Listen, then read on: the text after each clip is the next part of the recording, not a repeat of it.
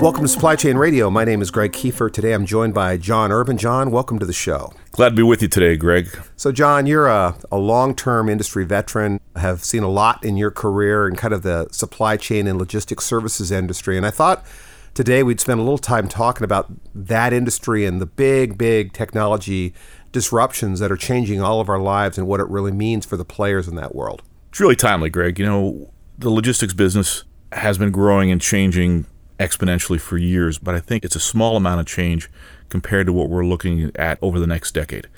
Major players that traditionally have been way over the horizon that most of us in the logistics business are not really focused on, they're coming and they're going to change the business dramatically.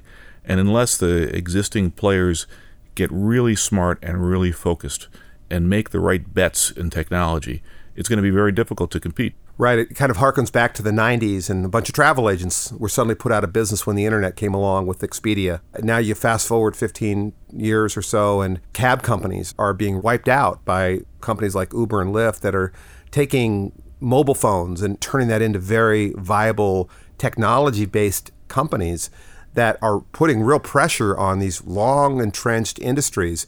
Do you think that that world is coming to the world of supply chain and logistics, or do you think that uh, there's a little bit of time on the horizon? I think that world is absolutely coming to the world of logistics, and it's not going to be here in the next 12 months or 18 months, but it's coming, and we see pieces of it every day. You used a great analogy with Uber, who has massive numbers of assets in individuals' cars and drivers that they can scale up and scale down based on market demand and as it changes. They've got a pricing model that fits it. But most importantly, they've invested heavily in very sophisticated visibility to, to understand where all their assets are and optimization technologies that allow them to match the right driver to the right customer, to minimize waiting time for the customer, to maximize income earning potential for the driver, that frankly make Uber a preferred platform both for traditional taxi cab customers and in many cases for traditional taxi cab drivers. Right. And if you think about that, it's an iPhone that's the device that's out in the field. That's all they have, right? They didn't have to go out and buy any technology. They downloaded an app and they were ready to go. The individual was armed and ready a year and a half before they ever thought about becoming an Uber driver. It's funny because just today I saw an article in Bloomberg, I believe it was, that talked about Amazon, another big internet based retailer that is already penetrated IT hosting through Amazon Web Services. And now they're making a lot of noise about getting into supply chain and logistics. And here's yet another big, very well fortified technology company that's talking about becoming a supply chain provider.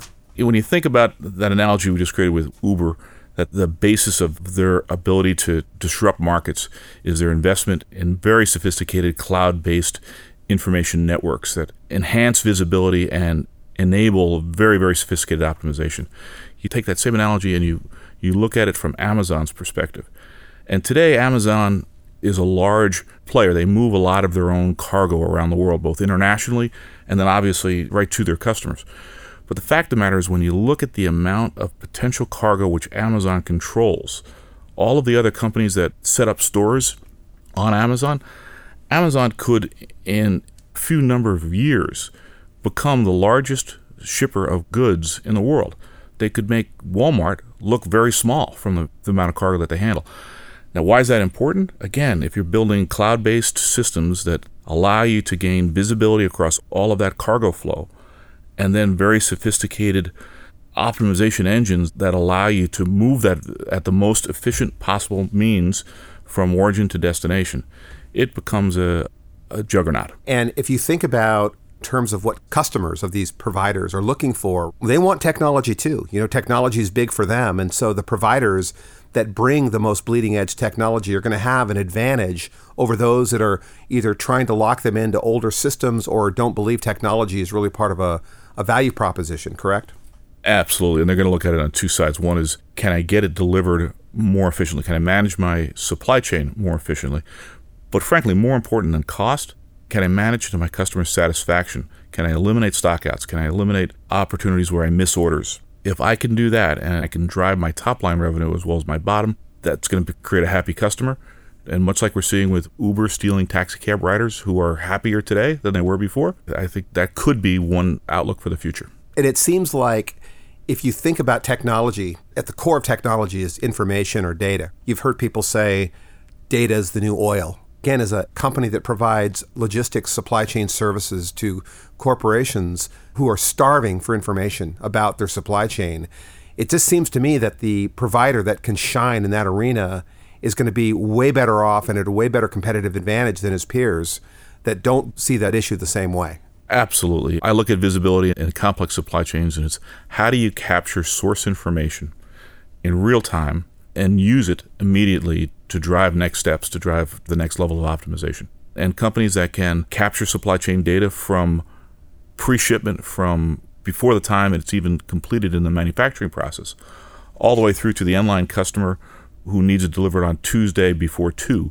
That's the kind of visibility that truly is going to revolutionize the world. And going back to where we started with this whole discussion with Lyft and Uber, the ability to you know get partners, get information, get onboarded, you know, simple as downloading an app and signing up, versus spending months or even years with complex IT integrations, really plays into the whole agility aspect. Correct?